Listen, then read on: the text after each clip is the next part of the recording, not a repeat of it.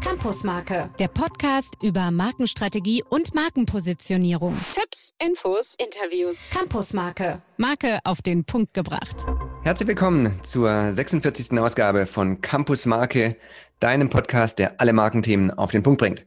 Mein Name ist Henrik, ich begrüße euch hier aus München und ich grüße meinen Podcastpartner in Düsseldorf, den Günther. Hallo Günther. Ich hoffe, ich kann mit deiner Dynamik, die du heute Morgen ausstrahlst, mithalten. Ja. Morgen alle zusammen. Dich werde ich noch wach kriegen, auch wenn ihr uns nichts morgens hört. Ähm, seid herzlich gegrüßt. Worum geht es heute, Günther? Wir wollen ein bisschen auf die aktuelle ja, Landschaft schauen. Was ist uns so in der Medienlandschaft begegnet beim Thema Marken? Drei Themen haben wir euch mitgebracht, die uns so am Wegesrand besonders aufgefallen sind. Und darüber wollen wir einfach heute ein bisschen mit euch sprechen und unsere Meinung mit euch teilen.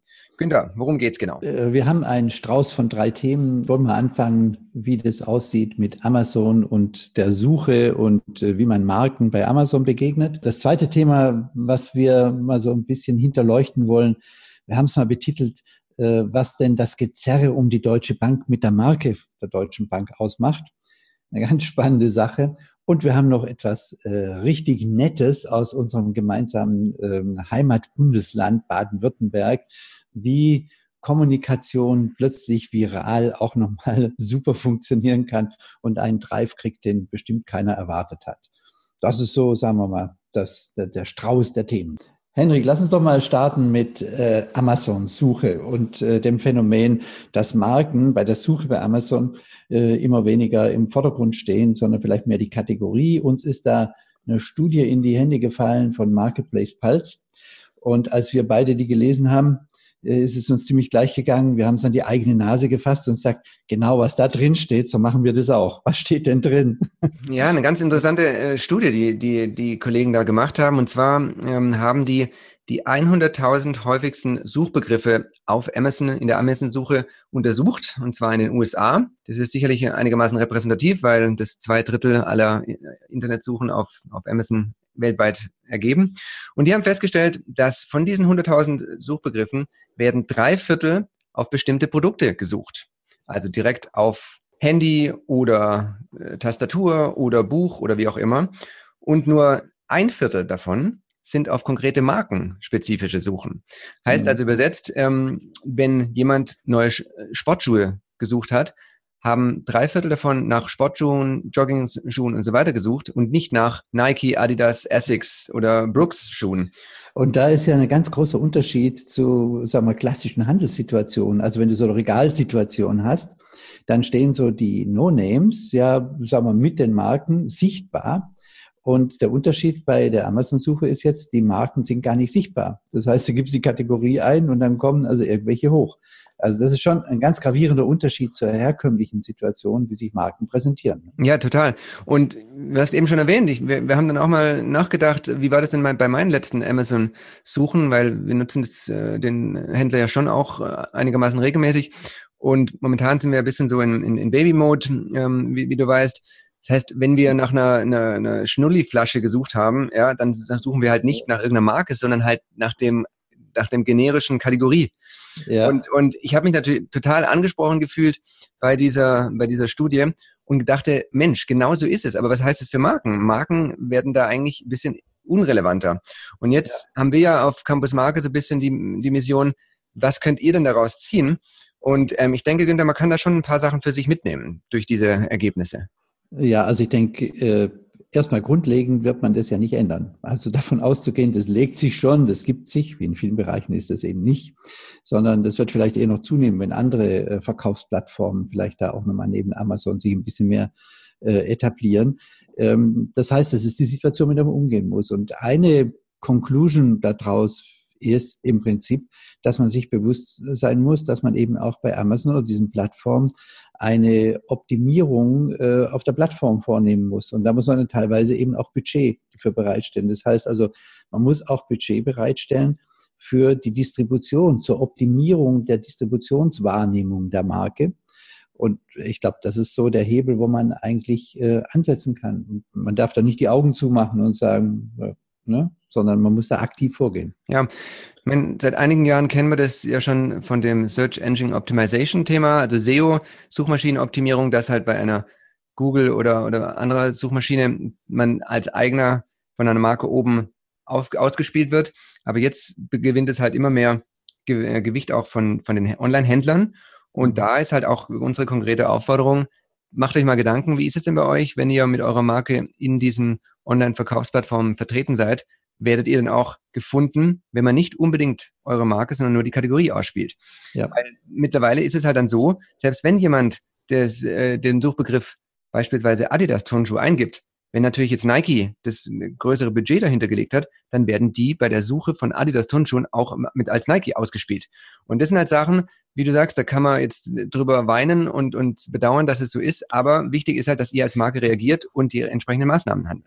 Und weißt du, Hendrik, so viel anders ist es auch nicht. Was musst du heute als Unternehmen am Regalplatz bezahlen, wo immer du auch bist, ob das bei der Metro ist oder bei jedem der Konzerne, du bezahlst für die Sichtbarkeit auf diesem Regalplatz. Im Prinzip ist es nicht so viel anders überhaupt nicht anders, aber wir wollten trotzdem mal darauf aufmerksam machen, dass jetzt selbst so im Bereich von den Online-Händlern die Marken eigentlich nach unten fallen, weil die Suchergebnisse entsprechend sind und das Suchverhalten der User anders ist. Und deswegen unser Wachrüttler, kümmert euch darum. Ja, Henrik, Wachrüttler war ja ein, ein, schöner Übergang, ein schöner Begriff. Und das führt uns so ein bisschen zu dem Thema, wie denn das Gezerre um die Deutsche Bank sich auf die Marke Deutsche Bank auswirkt. Und äh, weißt du, äh, wenn man es an sich selber sieht, als wir das erste Unternehmen so gegründet haben in unserer Laufbahn, da war es extrem wichtig, dass man die Deutsche Bank als eine der Bankverbindungen auf dem Briefbogen hatte. Das sieht man vom Image her, absolut wichtig. Und äh, wenn ich das mal sehe, letzten Sonntag in der Welt am Sonntag ein Artikel mit der Headline, brauchen wir diese Bank? Damit war die Deutsche Bank gemeint. Und die haben eine Umfrage gemacht, ähm, wie denn der Mittelstand die Deutsche Bank sieht. Mhm. Und es ist schon äh, stark. Jeder Dritte schätzt die Bedeutung der Deutschen Bank als eher gering ein inzwischen. Und äh, dann gibt es noch äh, 13 Prozent, die sagen sehr gering. Also so ein bisschen über die Hälfte sagt man, na ja, also so ganz unwichtig ist sie nicht. Was ist da passiert? Und oft ist, wenn man sich so einen langen Zyklus dann mal anguckt von Entwicklungen, das sehr erhellend. Und diese Marken-Odyssee bei Deutsche Bank, die begann so 1995. Also da war man erst noch so dieses richtig Deutsche Bank-Institut. Mhm der Frankfurt, ne? Towers. Ja, also ja. an Deutschen Bank kam man nicht vorbei. Und äh, dann kam das ganze Internetthema. Und dann hat man die Bank 24 gegründet. Okay, das mag ja auch noch sinnvoll sein. Ja, gut, da entsteht ein neuer Kanal, Online-Banking, Bank 24 ist ja auch nicht schlechteste. Dann kam man aber auf die Idee, diese Bank 24 mit den Filialen zusammenzuschweißen. Also, mhm. wie sind plötzlich die Filialen Bank 24? Hat sich mir damals schon nicht so richtig erschlossen, warum jetzt eine Bank 24, die Öffnungszeiten hat, 24 heißt, aber ist jetzt egal. Ne? Also man hat gesagt, okay, also die Online-Bank, die wird jetzt mit den äh, einzelnen Niederlassungen, mit den Filialen verschmolzen. Äh, damit ging auch einher, dass die gesagt haben, na ja, gut, es gibt ja unterschiedliche Zielgruppen. Es gibt eine wichtige Zielgruppe für uns, die ist für die Deutsche Bank. Das sind die, die etwas mehr Kohle auf dem Konto haben, ne? Geschäftskunden und so. Ne? Und ähm, ja, parallel ging es dann natürlich weiter. Dann hat man, weil es ja auch gerade angesagt war, einen Online-Broker gekauft, der hieß MaxBlue. Und das hat aber auch nicht so richtig funktioniert. Ähm, man hat dann irgendwann MaxBlue da auch wieder integriert. Es kam dann als nächstes Thema äh, die Dresdner Bank, die mhm. heute gar nicht mehr gibt. Und dann gibt es ja. ja. also die Dresdner Bank geht zusammen mit der Deutschen Bank oder die Deutsche Bank übernimmt die Dresdner Bank. Man merkt man ja immer, wenn solche Marken, ne, der Dresdner Bank war ja eine richtige Marke, die, die auch äh, stand im Markt wie ein Monolith. Ne? Mhm. mhm. Ähm, ja, also das hat dann auch nicht so richtig funktioniert, aber man hat dann ein Online-Finanzportal äh, gekauft, es hieß Money Shelf. Mhm. Mag ja auch äh, eine strategisch interessante Entscheidung beschlossen sein. Man hat das dann aber wieder zugemacht und hat es dann unter neuem Namen, nämlich Money Shop, äh, wieder gebracht und in die Deutsche Bank 24 überführt. Also man merkt schon, was für ein Zickzackkurs äh, sowas ist. Und das war alles zwischen 1995 und zwischen 2002. Und das ist ja immer ein Ausdruck dafür, dass so ein Unternehmen, dass so eine Marke nach ihrem strategischen Weg sucht. Und dann entstehen solche Zickzackkurse. Und wenn man das dann mit so einer Distanz sieht, dann kann man schon fast humoristisch sehen, aber es ist eigentlich eine sehr traurige Geschichte, was da mit so einer Marke passiert. Ja, man kann das, Henrik, an den Markenclaims eigentlich sehr schön äh, nachvollziehen. Da gab es einen Markenclaim für die Deutsche Bank, Vertrauen ist der Anfang von allem. Mhm. Was natürlich so ein bisschen äh, dumm gelaufen ist. Das war so die Phase, wo ein großer Kunde äh, der Deutschen Bank in Insolvenz gegangen ist, viele Handwerker ihr Geld verloren haben und der Hilmar Kopper damals als Vorstandsvorsitzender in einem Interview gesagt hat, das seien alles Peanuts. Das ist hier bis heute gehalten mit den Peanuts. Man merkt, wie das Ganze sich konterkariert. Äh, dann kam so die nächste Führungsphase bei der Deutschen Bank unter dem ähm, Breuer. Und da war dann der Markenclaim Leading to Results. Das war so die Phase, wo man äh, international Akquisition betrieben hat, wo es darum ging, die Wirtschaftlichkeit zu erhöhen. Deutsche Bank 24 kam. Und äh, das führte später dann dazu, äh, und der Claim, da war jetzt relativ lange, bis vor zwei Jahren, äh, Leistung aus Leidenschaft. Und das war immer so, als wenn man gesagt hat, ja, ist denn die Deutsche Bank wirklich so leidenschaftlich? Ähm, und äh, deswegen gab es dann auch schnell so die Verhohnepiepelung, dass man sagt, Leistung die Leidenschaft. Und das ist ja immer tödlich. Das ist fatal, ne? Ja, wenn, wenn sie den Claim so umdrehen. Mhm. Ja. Ähm, und in der jüngsten Zeit jetzt, auch mit den ganzen Schwierigkeiten, wo die Bank eigentlich ist, hat man gesagt, okay, wir brauchen einen, einen Change intern. Und unter dem Thema Hashtag Positive Impact, das ist so der aktuelle Auftritt, den man da macht, äh, da wollen wir eigentlich so zeigen, jeder von uns ist absolut wichtig und wir sind eine große äh, Gemeinschaft.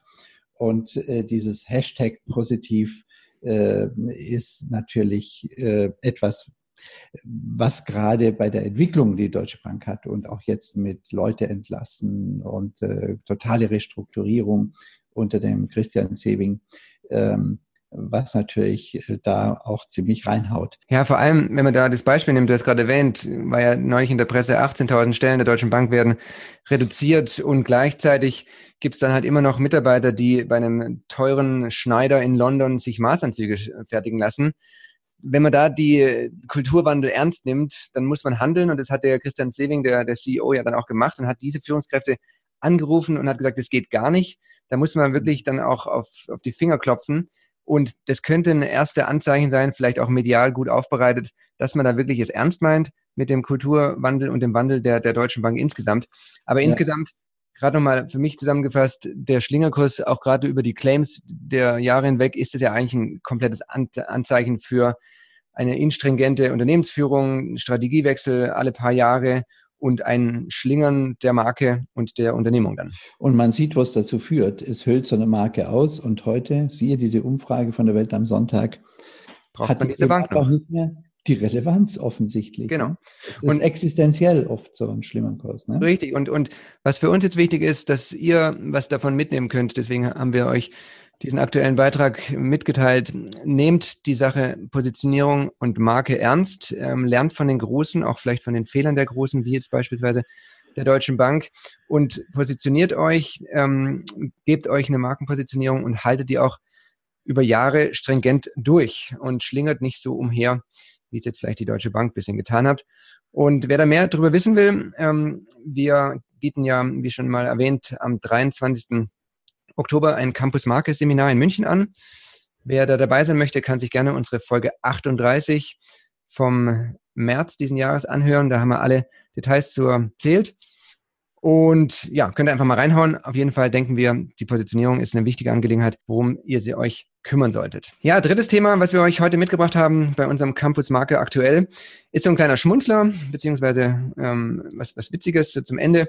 Und zwar, was haben wir entdeckt? Wir haben einen Instagram-Post einer berühmten Instagrammerin gefunden, schlappe 5,1 Millionen Follower. Ähm, ist jetzt fast hm. mehr als deiner, Günther, glaube ich, ne? Als dein Instagram. Ähm, ich, aber nur wenige mehr. Unbedeutend, ja, genau. Ja, also völlig unbedeutend. Also, was war passiert? Die junge Dame steht in knappen Bikini-Kostüm am, an der Strandbar. Siehst, das macht einen Unterschied, Henrik. Wir stehen nie im knappen Bikini-System. Vielleicht sollten wir das machen und kriegen dadurch mehr Follower. ja, okay. also, zurück zu dem Foto, das ich jetzt versuche euch zu erklären. Ihr müsst euch dann hinterher im Netz anschauen. Wir verlinken das natürlich. Also, die Dame steht in der Karibik an der Strandbar. Ähm, posiert da im knappen Gewand, steht vor Rumflaschen und eigentlich ist alles ganz lustig und sie freut sich, aber darum geht's gar nicht, sondern unten rechts im Foto, unter dem Dresen quasi, ist ein Aufkleber zu finden. Und der Aufkleber ist von einer Markenkampagne von dem Land Baden-Württemberg, heißt Nett hier, aber waren Sie schon mal in Baden-Württemberg? Und als Baden-Württemberger, Günther und ich, ähm, hat uns ja. natürlich dieses Ding sehr gefreut, weil es einfach dann viral durch die Decke ging. Ähm, eigentlich gar nicht so sehr wegen der Dame, die da hübsch posiert, sondern wegen der Situation, dass dieser Aufkleber und dass die Baden-Württemberger eigentlich weltweit unterwegs sind. Und das führte dann zu einem kleinen Hype im Netz.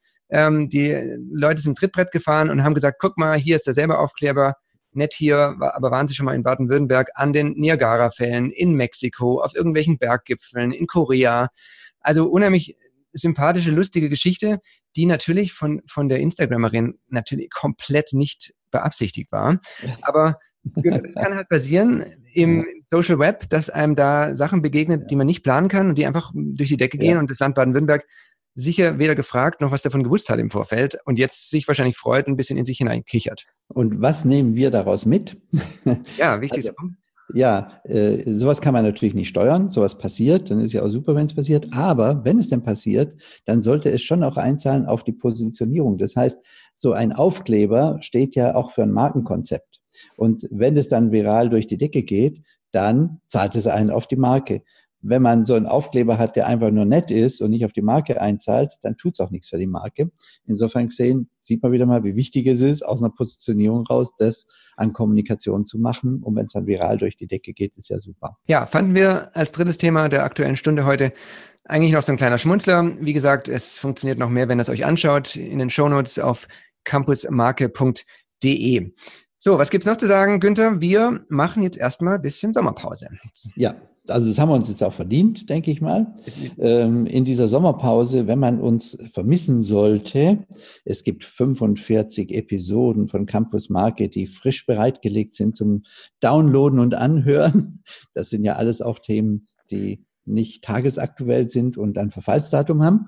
Ähm, und dann hören wir uns wieder im September, Henrik. Ne? Genau. Ne? In so, alter ja. Frische mit äh, einer randvollen Box mit neuen Themen für die nächsten Episoden.